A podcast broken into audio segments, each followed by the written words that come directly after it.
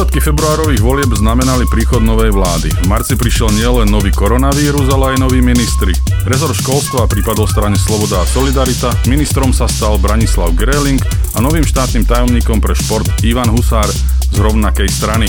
A práve on je hosťom dnešného podcastu. Ja viem zhruba, kto je Ivan Husár, keďže trošku sa v športe pohybujem. Naši poslucháči väčšina možno nevie. Tak skúste im povedať, kto je Ivan Husár. No, som rodák Statier, prišiel som v 15 rokoch do Brajslavy za volejbalom.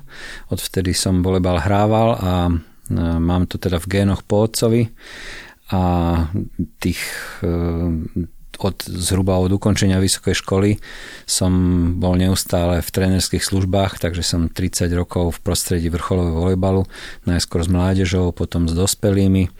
Trénoval som e, reprezentačné družstvo mužov ako prvý tréner po rozdelení e, Československa. Bol som na majstrovstvách sveta s, e, ako asistent s českou mužskou reprezentáciou. Bol som na niekoľkých majstrovstvách sveta ako aktívny tréner alebo funkcionár a mm, mal som aj takú možnosť rídzo funkcionársku, že som pracoval ako športový riaditeľ na Slovenskej federácii volejbalu. No a postupnom času som sa začal zaoberať trochu aj politikou, takže som zakladajúci člen SAS a 10 rokov som sa venoval tej legislatívnej e, činnosti a zákonu, v poslednej dobe teda zákonu o športe táto práca ma v Saske bavila a bol som v oboch voľbách aj 2016 a 2020 a dostal som sa takmer do parlamentu. No a stal som sa potom štátnym tajomníkom pre šport. Vaše meno je spojené najmä so značkou VKP, volejbalový klub polície. Ehm, ja som vaše meno stále našiel ako ehm, štatutára v akciovej spoločnosti, čo je podľa mojich informácií v rozpore so zákonom a ako štátny tajomník by ste nemali fungovať. Plánujete s tým niečo robiť? Tam, ak, sa, ak neviem vám teraz povedať presné dátumy, ale niekedy v decembri 2019 sme o to požiadali, aby som tam nebol a myslím, že ten príkaz na zápis do obchodného registra bol niekedy v januári, ale ja neviem, prečo to tak dlho trvá, ale toto sú, neviem vám povedať úplne presné dátumy, ak sa nemýlim, je to 16. december a nejaký januárový termín, kde sa táto vec vyriešila bez ohľadu na to, či by som bol niekedy v aktívnej politike, lebo to súviselo s ukončením tej našej činnosti v akciovej spoločnosti. Poďme sa, vráťme sa na ministerstvo. To má v názve školstvo, vedu, výskum a šport.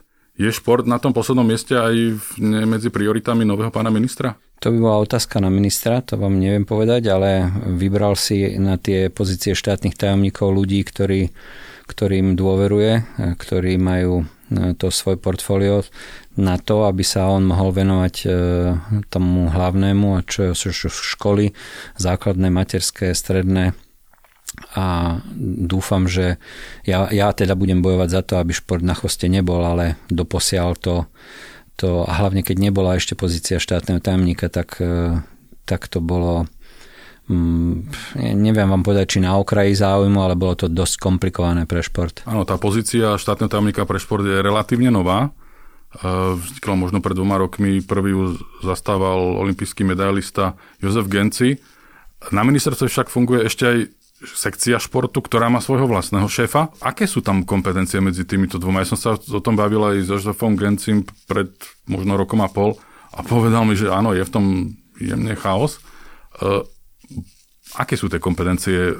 Vy ste šéfom aj pre šéfa sekcie, alebo on si robí niečo iné, čo robíte vy, čo robí on. Skúste to vysvetliť a plánujete nejaké zmeny v tomto? Tie zmeny, tie zmeny možno budú musieť byť urobené, to ešte uvidíme, ja sa v tom zorientovávam. E, tá funkcia tam nebola a e, šéf sekcie vždy šéfoval jednému, dvom, mám pocit v minulosti aj trom odborom. A tak je logické, že štátny tajomník zrejme je nad, nad e, šéfom sekcie a šéf sekcie šéfuje odborom. Ale je téma možno aj to, že sa urobí organizačná zmena a sa to trochu pre, prerobí. Môžete teda vy úkolovať šéfa sekcie? Môžem. Ešte stále je šéfom sekcie pán Miloš Tomáš? Ešte stále je. Dokedy? To neviem. Ja, e, zákon o štátnej službe je veľmi tvrdo nastavený nie je jednoduché ľudí v štátnej službe vymieňať a pán Tomáš vie, že my s ním nepočítame. Ja vám teraz niečo prečítam. Citát. Riaditeľ sekcie je rídzo-politická nominácia, po voľbách a medzi voľbami bežne sa meniaca. Právomoc a kompetencie sú navyše veľmi chabé. Žiadny rukopis už 20 rokov. Bábka v kadejakých rukách. Od spolomocnenca po hokejového či futbalového prezidenta, alebo dokonca aj majiteľa futbalového klubu. Smiešne. Čo myslíte, kto to napísal? Mm, niektoré moje blogy si pamätám lepšie ako iné. Ja?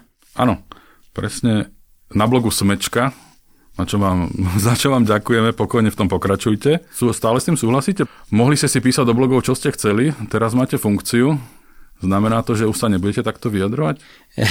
Alebo že už toto, čo ste napísali, nie je pravda? Alebo ste to zistili, že keď ste vo funkcii, už je to inak? No, s blogmi je to tak, že e, napíšem blog, e, som na ňo večer pyšný, ráno menej a potom si ho prečítam po mm, troch, štyroch, šiestich mesiacoch a mám tendenciu ho zmazať. Ale nie preto, že by to nebola pravda, ale ja, ja som vždy písal blogy tak e, ako situačne, že ma nejaká myšlenka napadla, že som si to e, premyslel, ako by mala byť tvorba textu.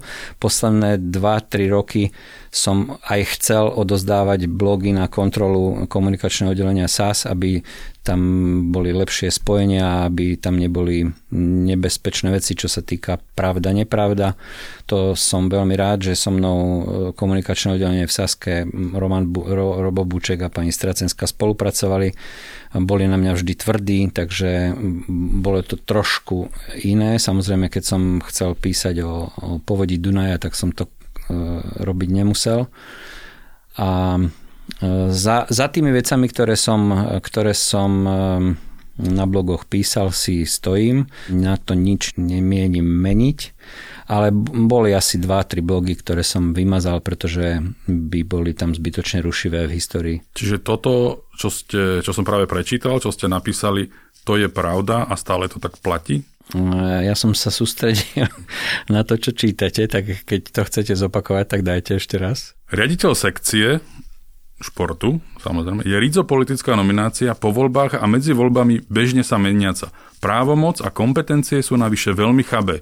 Žiadny rukopis už 20 rokov. Bábka v kadejakých rukách a tak ďalej. E, neviem vám ich vymenovať e, za, za 10 rokov všetkých, ale viem, že medzi nimi boli tvrdé politické nominácie a osobne väčšinu tých e, šéfov sekcie som poznal. Boli tam samozrejme aj ľudia, ktorí keď menili toho predchádzajúceho, tak na chvíľu sa stali kvázi zástupcami vo vedení a tak tí určite s politikou veľa nemali. Boli to zastupujúci šéfovia sekcie, čiže nechcel by som ich dávať do jedného vreca. Ale za to, že to boli nominácie politické, tak si, tak si stojím a myslím si, že by som nechcel, aby to tak bolo. Hej. Ja netvrdím, že tam príde teraz e, niekto ja neviem, z HZDS, hej, a, a takto by sa to dalo menovať, ale, ale takto to podľa mňa bolo a ja by som tam chcel mať veľmi odborníka, ktorý veciam rozumie a to, to, to krásne by bolo, že po môjom odchode tam ostane. Ďalší citát. Dôležité je, či sa štátny tajomník vyzná vo svojej kuchyni. Nie, či bude dobrý politik, manažér, ale hlavne, či vie, kde je sever. Viete, kde je sever? Z odborného hľadiska si myslím, že mm, aj po tých e, obchádzaniach teraz tých národných športových zväzov si myslím, že tej problematike rozumiem. Hej. Je to veľmi veľmi problematický svet tej štátnej správy, tej, toho nárastu byrokracie, evidencie dokumentov, listov, mailov, to je to je ťažký svet, ale v tomto, v tomto pro, procese, kde je sever, to mi bude ešte dlho trvať.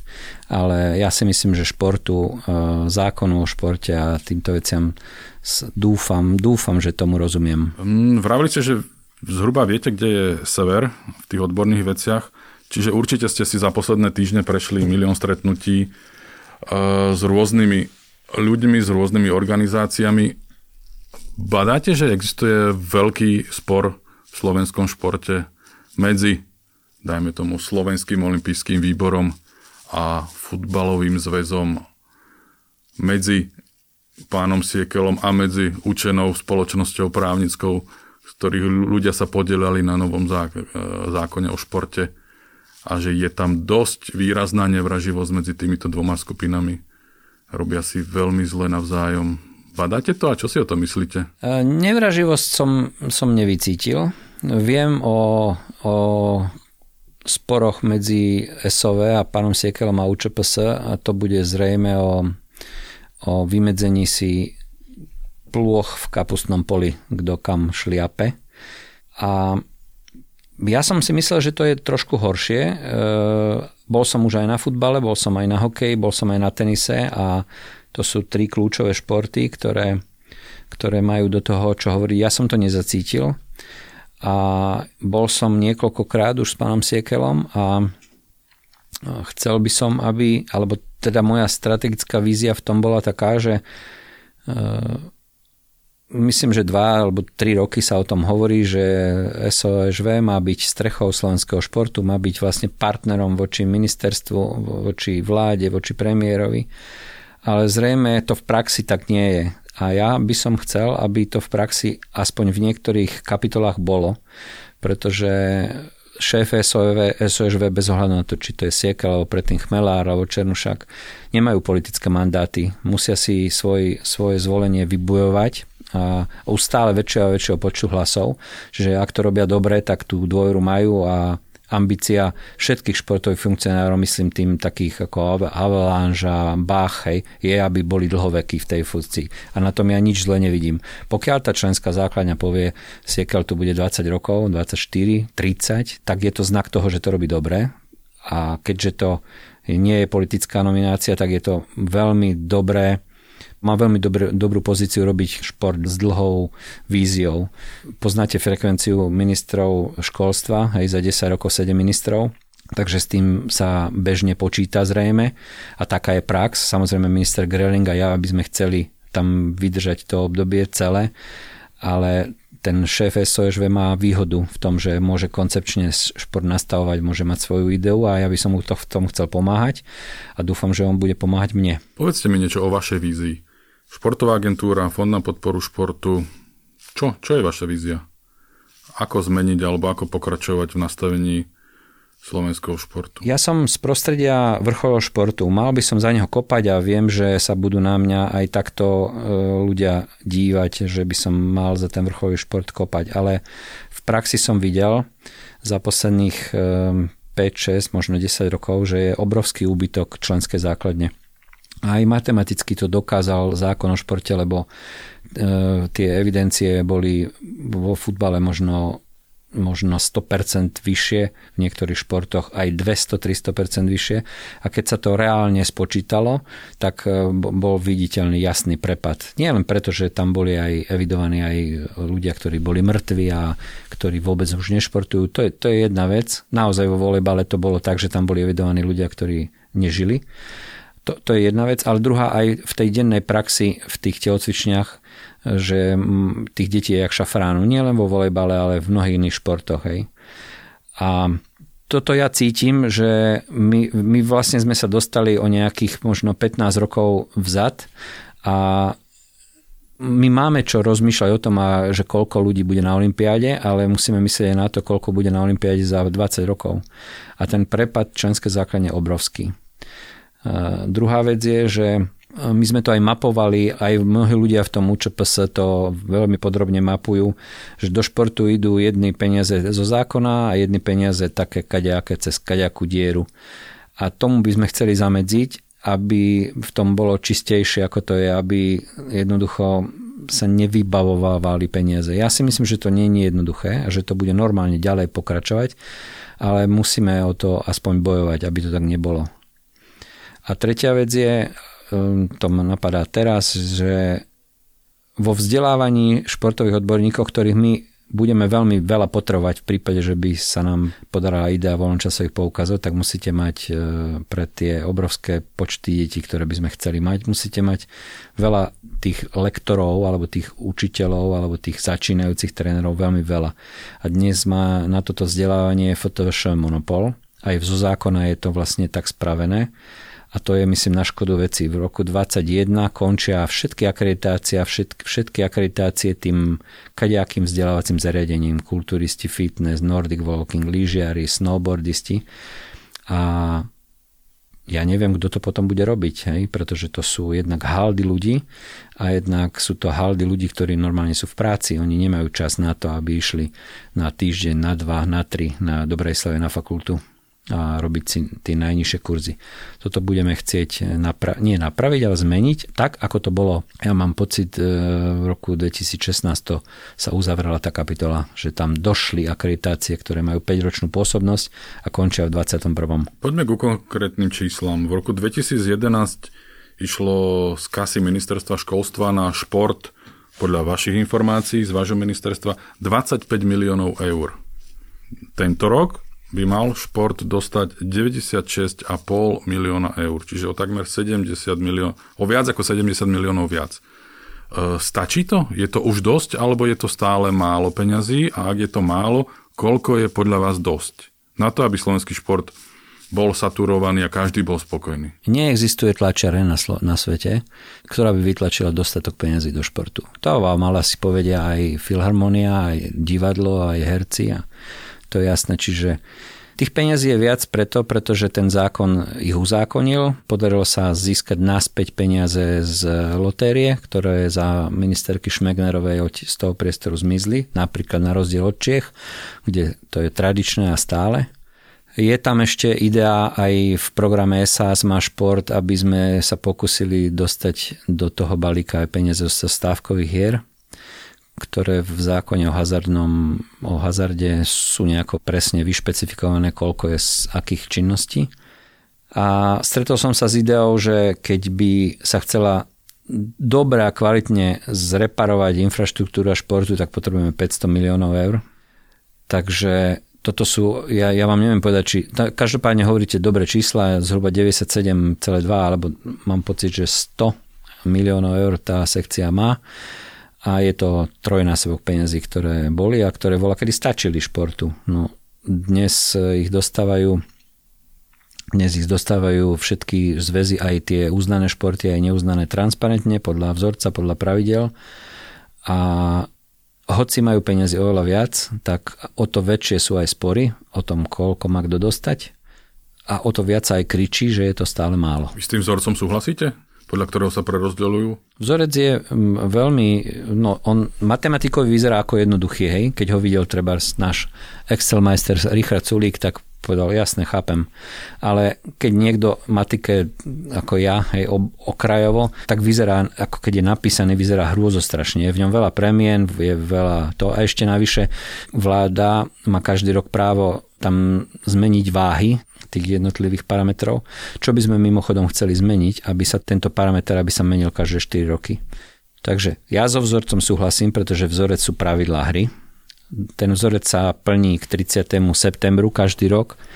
My by sme chceli, aby sa tie jednotlivé parametre trochu prečistili, aby sa znova prediskutovali, lebo boli tam určite pri tvorbe e, napríklad parametra popularity, aj boli politické tlaky tak, aby to nakoniec sadlo. Tak na čo robíme popularitu, e, ktorú chceme zistiť, aby sme to potom e, prispôsobili, aby to sadlo. Pre vás je ktorý parameter najdôležitejší? Početnosť, popularita, úspechy? Ťa, ťažká otázka. E, členská základňa samozrejme je veľmi dôležitá, ale to je najťažší parameter na kontrolu a najťažší parameter na povedanie si, ktoré deti do akého veku evidujeme, ako sa zabezpečiť to, ten aktívny športovec, to je veľmi zložité. Popularita zahraničná, to je ťažký oriešok. Domáca, to by sa dalo urobiť dobre, o tom teraz práve diskutujeme, ako zlepšiť tú, ten parameter a výsledky by mali byť v podstate najjednoduchšie, ale tiež e, zrejme, zrejme nie v každý športový zväz má možnosť byť napríklad majster sveta. Hej? Napríklad tenis, majster sa sveta v kategórii dospelých nemá. Vy ste vo svojich blogoch písali, že ste proti fondu na podporu športu, ktorý je kvázi taký nový. Jozef Genci sa presunul z postu štátneho tajomníka pre šport na post e, šéfa fondu, respektíve správnej rady. Stále ste proti tomu a ešte fond bude rozdeľovať minimálne 20 miliónov ročne. Najbližšie 3 roky by to malo byť 80 miliónov na infraštruktúru. Ste s tým v poriadku? Máte k tomu nejaké výhrady? Lebo relatívne ešte nejaké zásadné pravidlá, ako budú rozdeľovať, nie sú. Um, najskôr k tomu, ja som si myslel, že moje blogy nikto nečíta, len ja viackrát, aby som mal vyššiu či, čítalosť. To je milé. Písal som asi keď to hovoríte, písal som, že sme proti fondu na podporu športu z dvoch dôvodov. Nie je to úplne systémový prvok, lebo je to zase nejaký balík, ktorý zase nejako inak sa bude deliť. Druhá vec je toho nesúhlasu, hoci bol v zákone o športe tento fond, tak potom vznikol ako extra zákon a bolo to poslaneckým návrhom a bolo to v, v rýchlom tempe. A to rýchle tempo napríklad spôsobilo to, že tam neviem teraz, či 5 alebo 4 funkcionári sú v konflikte záujmov a na to, aby získali peniaze pre svoje e, sféry, budú musieť vlastne to nejako obchádzať, hej? čo je úplná hlúposť. A je to škoda, lebo, lebo ten fond, keď, keď teda už vznikol, a keď má zaujímavý objem peňazí, tak táto vec tam byť nemusela. A je tam ešte jedna vec e, nepríjemná, že je veľmi zabetonovaný a hoci to nemá byť politická záležitosť a je to aj v štatúte, že je to verejnoprávna inštitúcia, podobne ako e, slovenská televízia, tak predsa len tie štyri pozície, ktoré tam majú minister a minister, teda ministerstvo a premiér, sú znakom nejakej politickej vízie, pretože predstavte si ad absurdum, že ten fond e, v novembri by to boli vládli Kotlevovci, ten fond urobia, ten fond získajú a potom sa 4 roky bude robiť telesná výchova v zelených mikinách a v hnedých bagančách. A, a bude to trvať dlho, pretože tá, tá funkčnosť je 5 rokov. Jedna vec, ktorú by sme chceli zmeniť, aby to teda nebolo jasne politické, že keby sa to teraz podarilo zmeniť, tak fond by mal mať funkčnosť rok po parlamentných voľbách. Čiže keby boli štvoro predčasných volieb každý rok, tak plus jeden rok by ten fond fungoval. Tam sa zaručí práve to, že nemá politické nejaké nastavenie. Hej? A čo sa týka delenia, tak tam ako SAS sme jednoznačne chceli, Takto my sme v SAS aj v programe Sazma Šport podporili to, že fond nebudeme rušiť, že nebudeme proti nemu bojovať. Samozrejme sme napísali, že náklady, ktoré sú na, na fond 5% z objemu tých 20 miliónov, tak sa nám zdá veľa. Sme si to prerátavali, navrhli sme, že to bude 2, 2, 2,5%, čo si myslím, že je OK, lebo dať z 20 miliónov milión na, na administratívu sa nám zdá veľa ale zásadný rozdiel je v tom, že momentálne fond rozdeľuje a chce rozdeľovať peniaze na projektoch. To znamená, že či už budú komisie, ktoré tam už sú poutvárané, alebo správna rada, zase tam je vo, veľkom, vo veľkej miere tam rozhodne subjektívny názor. My sme chceli, aby to bolo systémovo spravené tak, že 95% prostriedkov fondu sa bude dávať na infraštruktúru, na infraštruktúru menšiu, k školám a aby to boli parametre nárokovateľné. Takže obec, mesto, e, Vúcka plus privátny sektor, pokiaľ niekde bude záujem a štát to potom e, kvázi ten projekt dorovná. Ale nebude o tom rozhodovať e, komisia, ale správna rada. Tá, tí, tí ľudia urobia len tie parametre, ktoré nech prejdú aj širokou diskusiou, že či to má byť e, atletický oval 6-dráhový, 8-dráhový, či tam má byť tribúna pre 2,5 tisíc ľudí alebo len pre 500, či to má byť karlingová dráha, lebo karling je olimpijský šport a je tu záujem mať karlingové dráhy. Poviem vám z kampane situáciu, že obrovská popularita medzi deťmi sú skateparky, ktoré sú nákladovo od 20 do 60 tisíc eur. Myslím tým tie prekážky a tie drevené bazény a tak ďalej. Eh, je to väčšinou na plochách, ktoré žiadnemu mestu nevadia, hej? čiže buď pri obchodných centrách eh, ako vyplnenie priestoru, alebo na sídliskách zdevastovaných a tak ďalej. Čiže keď by, by sa povedalo, že kategória skateparkov bude v hodnote 50 tisíc eur alebo 70 tisíc eur na laminátových prekážkach a tá obec, to mesto, tá vúcka povedia, áno, my tu máme stovky skaterov a chceme to pre nich, tak to bude téma. Jeden no zo športovisk, zisk a odsúhlasí sa a e, za, za, zainvestuje. Ale opäť podotýkam za spolúčasti mesta, za spolúčasti Vúcky a eventuálne toho klubu, ktorý tam ten skatepark chce mať. Úplne častá informácia, česká vláda v stredu schválila v čase korona krízy pomoc pre český šport vo výške 1 miliardy českých korún.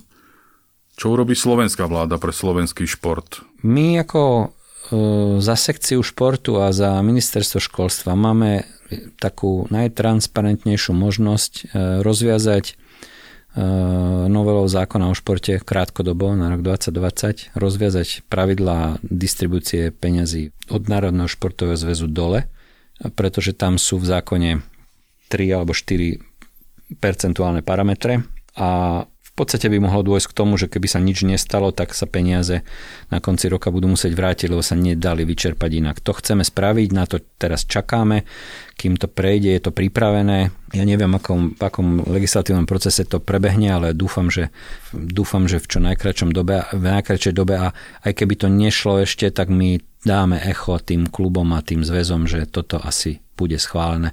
Proti tomu nemá mať kto námietky. Hej. To nie je nič e, neproduktívne a pretože hlavným nositeľom zákona o športe bol Smer, tak by mali takúto vec aj oni podporiť a samozrejme aj ďalšia opozičná strana. Aké peniaze štát vykontrahuje na sanáciu v športe, vám naozaj neviem povedať. Myslím si, že tým, že neprišlo k tomu vrtulníkovému rozdeľovaniu peňazí a sa rozhodli pre iný spôsob, tak majú s tým dosť trampot. A verejnosť trošku volá po tom, aby niečo aspoň šlo z toho fondu na podporu športu. Ale keďže je zabetonovaný a keďže je veľmi ťažko meniteľný, tak tam sa to podľa mojich informácií použiť na to nedá zatiaľ.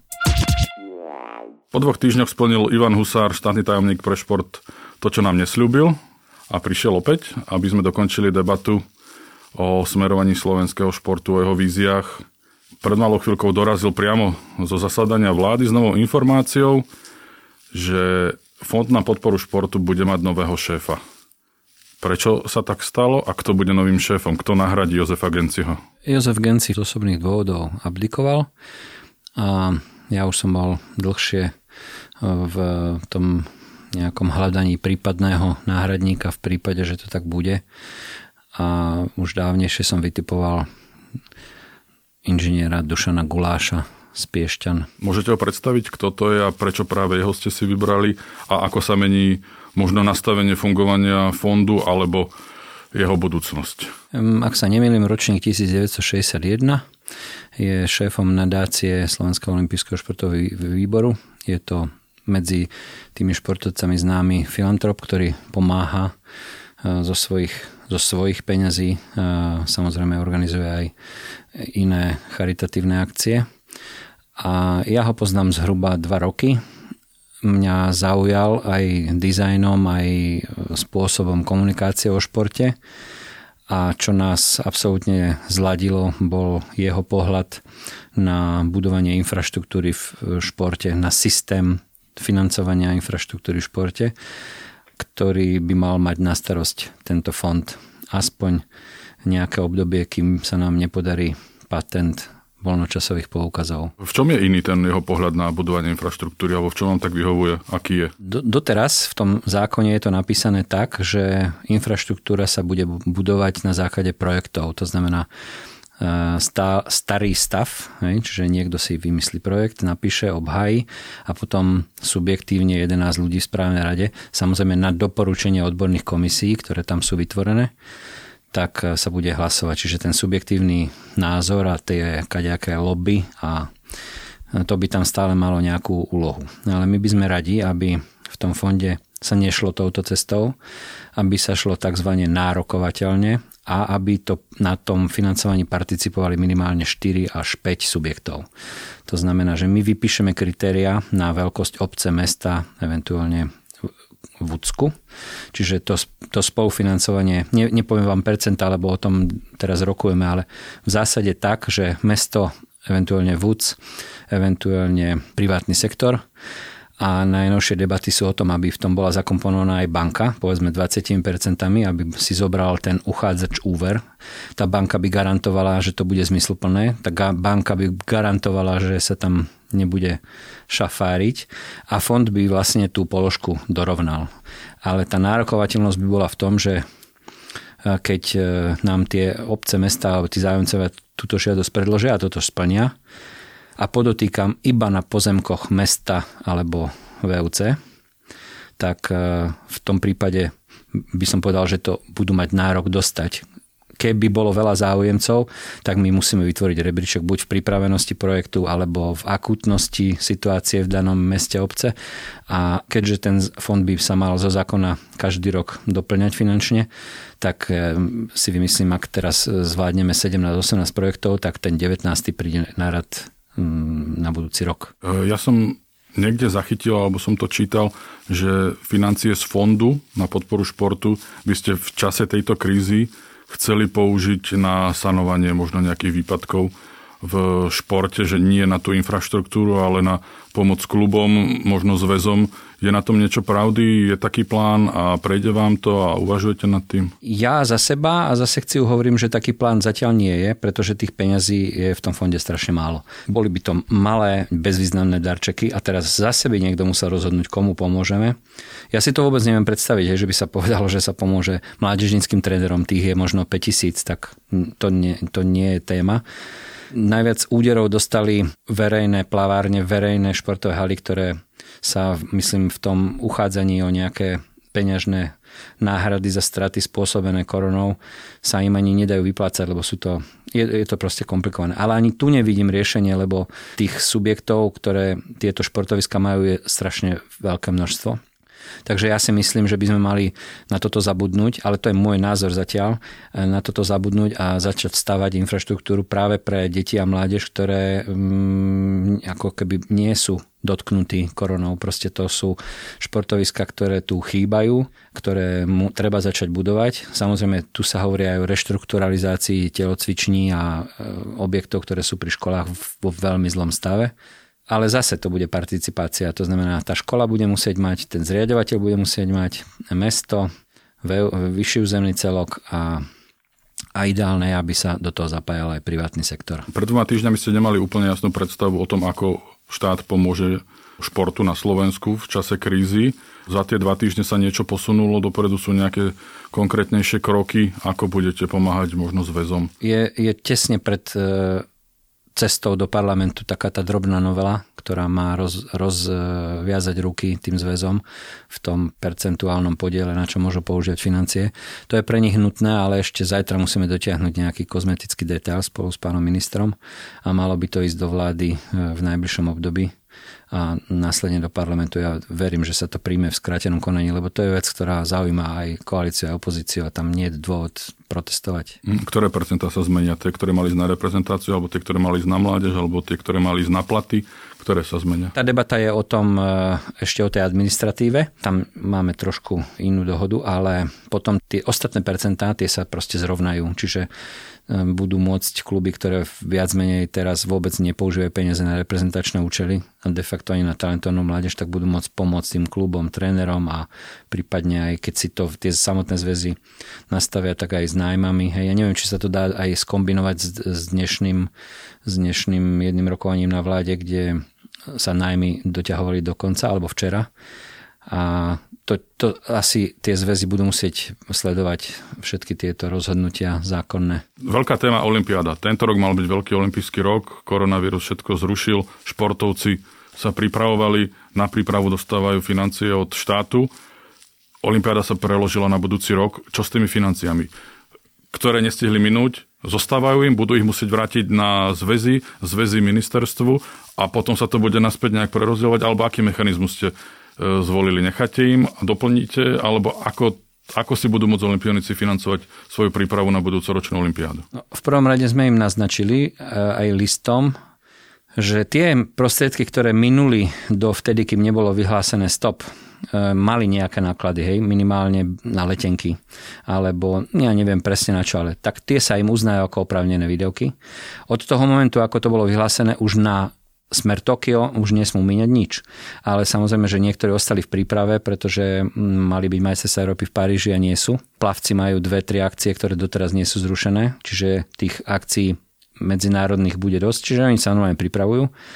A podľa zatiaľ no, normy sa tie peniaze musia vrátiť do štátu a potom by mal ten štát akceptovať, že im to vlastne dá naspäť. Ideálny mechanizm by bol, že ostanú na zväze, nemusia sa vrátiť, ale neviem, či nám to ministerstvo financí umožní. Toto je zákon o rozpočtových pravidlách, s tým my možno veľa neurobíme, ale pokiaľ by boli oni tak ústretoví, aby sa to nekomplikovalo, tak OK, a bude tam musieť byť asi nové uznesenie vlády na to, ak, aký rozpočet na, na to. Ja nepredpokladám, že ho navýšia, no ale niektoré peniaze sú minuté. Čo čaká slovenské ligy? Športové súťaže, či už palubovkové športy, alebo futbal, hokej. Čo si myslíte, ako ich táto kríza nejak postihne? Stanú sa zo slovenských tímových súťaží poloprofesionálne ligy? Alebo už priamo amatérske? Môže sa to stať. Vizionár nie som. Viem, že každý segment dostáva riadne zabrať. A je možné, že na jednu sezónu to pôjde, čo sa týka kvality tých kádrov a platov, že to pôjde dole. A viem, že hokejisti v Košiciach by chceli, aby súťaž začala až v decembri, aby sa skúsili aj tie firmy, ktoré ich podporujú, spamätať Neviem to vôbec odhadnúť. Ja, ja za seba hovorím, že by som bol strašne rád, aby sa všetky deti a celá mládež vrátila do športu, lebo môže to mať dva vývoje, ako som spomínal všade. Buď rodičia sa budú dlho ešte báť poslať deti do haly, alebo jednoducho povedia, bože môj, treba začať športovať. Ale teraz, čo počúvam, tak treba z prostredia volejbalu, tak si mládežníci užívajú to voľno. Nie, nemusia v sobotu nikam, neprichádzajú do ráňany večer, hej, nelietajú zo školy na tréning a to im asi chutí. Takže aj toto sa to je ako novinka dnešných dní, že toto sa môže stať, že sa deti na šport vykašľú, lebo im je dobre teraz. Hm, ako pokročili poukazy? Budú poukazy? športové? Práve spomínaný pán Guláš je veľký zástanca voľnočasových poukazoch. To je jeden, jedna z dvoch vecí, ktorá nás absolútne zladila ktorý vie a vie si aj predstaviť realizáciu e, celého toho sveta voľnočasových poukazov. My sme včera pripravovali legislatívny rámec na 2020 a 2024, tak sme sa dohodli, že to skúsime pripraviť v priebehu dvoch rokov, to zákonné nastavenie. A to má strašne veľa ďalších problémov, obzvlášť v komunálnych peniazoch. Hej. Treba to vyrokovať so ZMOSom, z SK8, treba to otvoriť, no to bude ťažká tortúra. Ako by to malo fungovať? No a máte deti? Ja nie. Nemáte. Tak ja mám. Tak moje dieťa dostane na chvíľku odo mňa tú kartu plastovú.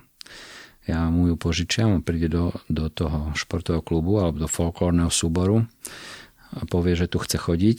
Ja si to predtým samozrejme zistím, či tam je dobrý pedagóg, či tam je dobrý tréner, učiteľ, či tie priestory sú OK, či je tam náhodou nebude sama tá dcera, alebo či tam bude 20 detí. Ako to funguje? Príde, nabije 730 eur, eventuálne určite to tak bude, že nabije povedzme len jednu tretinu. A keď e, ten, ten subjekt bude pracovať zle, tak ja ju aj s tou alikvatnou časťou odtiaľ vezmem. A tie peniaze poskytne štát? Alebo poskytne štát. 730 eur je dosť? To je na celý rok? Áno. To je pre niektoré kluby športové by to bola záchrana, nie? Tie dobré. Tie dobré. Hovorí vám niečo meno Ivana Krištofičova? Nie. No vidíte. A pritom v posledných rokoch je to jedna z najviac podporovanejších športovkyň e, z ministerstva školstva. Mm, môže byť. Je to nepočujúca guliarka, e, víťazka deflimpiády, svetová deflimpiáda letná, dostáva v priemere posledných 5 rokov po 50 tisíc ročne, čo je patrí medzi top 3 najpodporovanejších slovenských športovcov a vy ju nepoznáte. A nepoznajú 99% ľudí na Slovensku a z tých peňazí minie dve tretiny na náklady svojho trénera a na sústredenia, letné sústredenia v Španielsku a podobne. Súťaží zhruba so štyrmi relevantnými superkami, súťaží aj medzi zdravými, je majsterkou Slovenska vo vrhu guľov, pričom na Slovensku vlastne guliarky nemáme. Jej výkon stagnuje už posledných 5 rokov. Vo svetových tabulkách medzi zdravými je zhruba na 380. mieste a pritom dostáva 50 tisíc eur ročne na prípravu taký Jan Volkom o tom môže snívať. Sú tieto pravidlá nastavené dobre podľa vás? Pravidlá podľa mňa nastavené dobre nie sú. Tými pravidlami práve sa budem ja chcieť zaoberať. mám takú predstavu, lebo je, naozaj ne, nemám problém povedať, že neviem, kto je. Ja nepoznám ani všetkých volejbalistov na Slovensku. Ak sa ja vás môžem opýtať, to, je, to sú peniaze z top týmu? Nie, to sú normálne peniaze na základe výkonov ktoré dostávajú športovci na základe výkonov na ale svetových šampionátoch. Ale z balíčku Deaflimpiády? Ona, oni to posielajú na Deflimpijský výbor. No, takže to, teda je, to, je to, z roz, to je z toho, jasné, my im to posielame zo zákona a oni majú, ak sa neviem, 300... Ale ide to na meno. Ide to priamo na meno Ivana Jasné, ale to ide určite na meno na základe pravidel, ktoré tam ten vnútorný e, má. A možno, možno, že ona je členka top týmu. Nie je členkou top týmu. Dobre, lebo aj e, z Deaflim Pionikov sú členovia top týmu. Hej, neviem ich presne koľko. Ale ak si ten Deaflimpijský výbor toto takto nastaví, e, tak e, ak je dobrý gazda, tak je to v poriadku E, my, my im zo zákona dávame určitý obnos peňazí, aj S Slovenskému olympijskému športovému výboru, aj Paralympionikom, aj tomu zväzu, aj Special Olympiáde, aj Deaflimpiáde. A ak majú oni vnútorné kritéria nastavené tak, že Krištofičová dostane 50 tisíc za to, že... Nie, s týmto deflimpijský výbor nemá absolútne nič tak spoločné. Odkiaľ, lebo naozaj nemusím vedieť zatiaľ všetko, odkiaľ je tých 50 tisíc. No, pravidlá sa nastavovalo, e, sa zmenili, keď bol ministrom pán Čaplovič, ktorý zrovnoprávnil zdravých a zdravotne znevýhodnených športovcov. Čiže sú na jednej úrovni, výsledky v boči sú také isté, ako keď slovenskí hokejisti vyhrajú majstrovstvá sveta. Čiže majstri sveta v boči dostanú také isté peniaze ako majstri sveta v hokeji a to isté sa týka aj nepočujúcich športovcov, nevidiacich možno. Áno, ale ona ich nemôže dostávať z iného balíka ako z deaflimpijského. Jedna možnosť je od, od nich a druhá je z top týmu. Ak hovoríte, že nie je v top týme, lebo tam je 150 športovcov a ja... Nechcem klamať, ja si myslím, že nie ja je si myslím, týme. že je práve, že podľa môjho názoru je v top týme a ten top tým má vytvorené parametre, kto v tom top týme môže byť. Ten, tie parametre sa pripravovali už 2,5 roka na novo a predchádzajúce vedenie to odmietalo podpísať. Čerstvá informácia zo včera, že prečo to chcel, e, nebolo podpísané, sú tajúplné úsmevy, ale ja si myslím, že preto, aby do, to, do toho top týmu sa dostal hoci kto. A tie pravidlá musia byť hlavne v tom top týme, lebo to začína, ten, ten útvar je top. Takže mali by byť top. Ona je top medzi svojimi je top. Medzi nepočujúcimi je majsterka sveta, majster, halová majsterka Európy, ale tam súťažili štyri dievčatá, z toho jedna nenastúpila, čiže jej mohla vypadnúť gula a bola by tretia a získala by e, možno viac peniazy alebo toľko isto peniazy ako, ako šprinter Volko, ktorý superí v úplne inej konkurencii. Keď sme pri tom, toto ma zaujíma, či tie pravidlá sú, ťažko to nazvať férové, lebo nikto si nevyberie, že je postihnutý samozrejme, ale ani ten faktor konkurencie, ten športovec ho neovplyvní, že nikto to nechce robiť iný a robia to iba ruskí Ukrajinky. Ale je to férové voči tým ostatným, voči tým zdravým športovcom, ktorí sú neporovnateľné. To sú úplne iné športy v zásade. Hej, ale je tam tá zlá predložka, to voči. Hej, či, je to, či je to férové voči tým ostatným. Tak keď to obrátim a sedel by tu predstaviteľ Deaflim Pionikov, tak sa ma opýta to isté. Z druhej strany, je to férové voči nám, že oni majú a tak ďalej.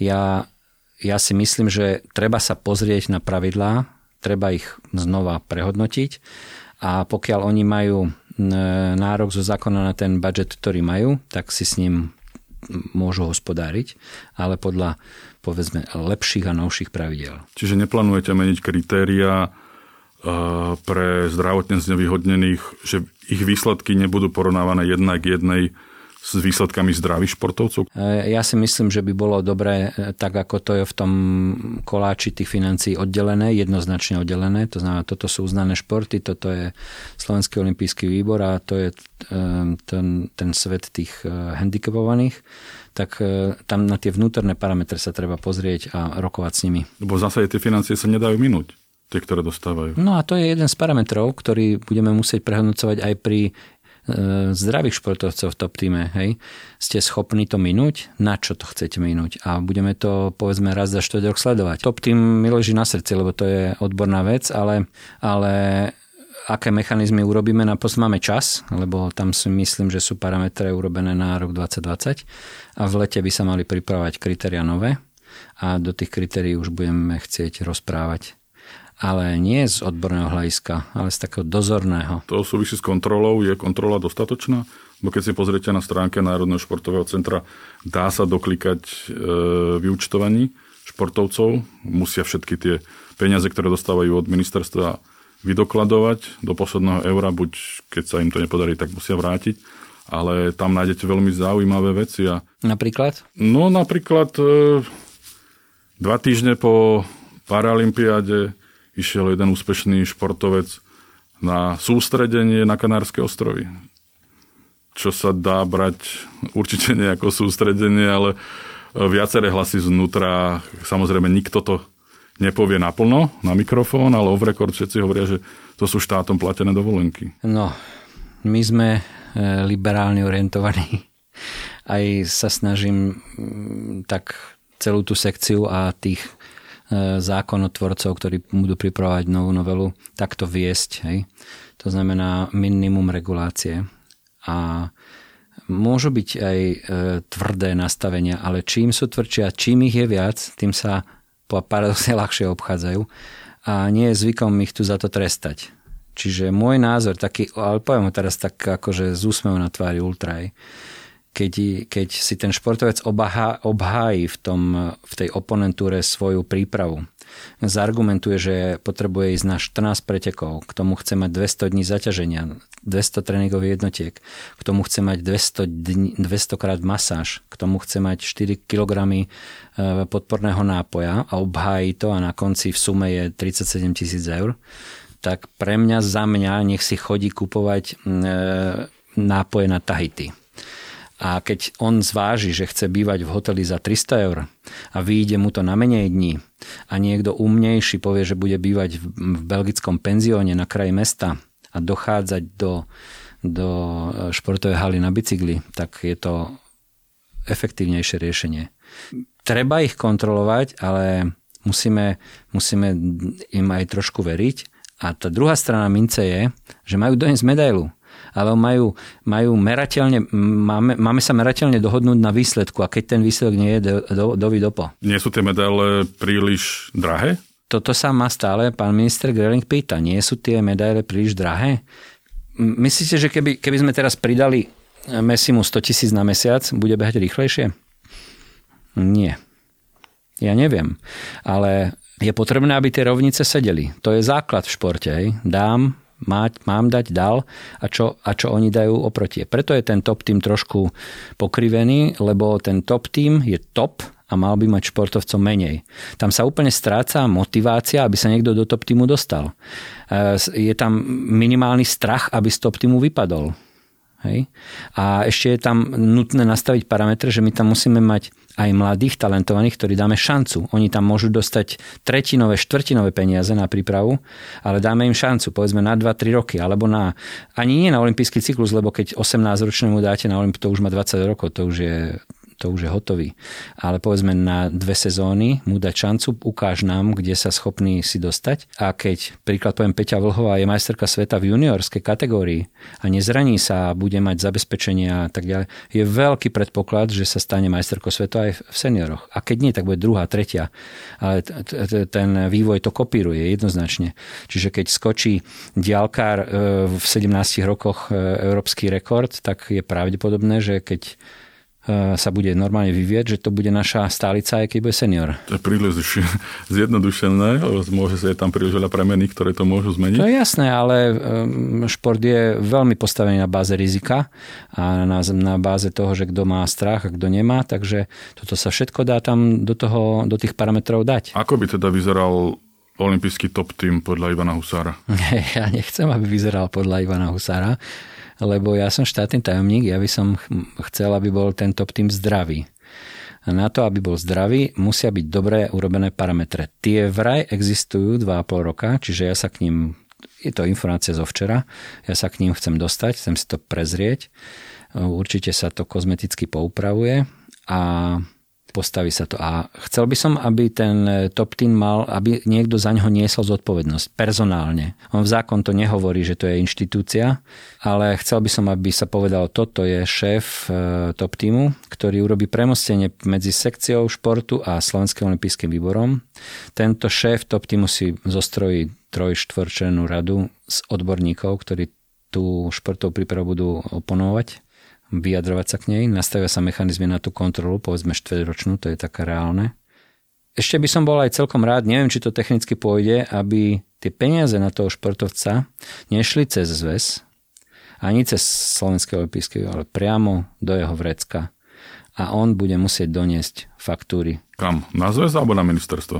O, vyriešime. Lebo keď je na kontrolnom, úplne kontrolke dvaja alebo traja ľudia budú to stíhať všetko? Nie, teraz myslím, to kontrolujú zväzy, to mm, vyučtovanie. Teraz to kontrolujú zväzy a to kľudne kontrolovať zväzy môžu, ale ten mechanizmus toho, že to ide cez ten zväz je zbytočný. Je to zbytočný, pretože sú tam e, nevraživé veci potom medzi nimi, hej, mešká sa, možno, že ten zväz tie peniaze zatiaľ na niečo použije, no na čo? Proste patria mu na tú športovú prípravu, dostane ich v štvrtinových podieloch a ja si myslím, že keď to je dobre zoponované, tak e, faktúry donesia, donesú na ten príslušný zväz behom pár dní tí poctiví. No, tie bordelári budú penalizovaní a evivované. Tak myslím, že s týmto riešením by všetci športovci súhlasili, keby to išlo priamo bez nejakých medzistaníc. Ja vám veľmi pekne ďakujem, že ste prišli opäť aj druhýkrát a verím, že nie naposledy, lebo šport sa bude vyvíjať a myslím, že aj vaše nápady sa budú vyvíjať. Ďakujem pekne za pozvanie a určite prídem, ale slubovať ma nebudem ani teraz.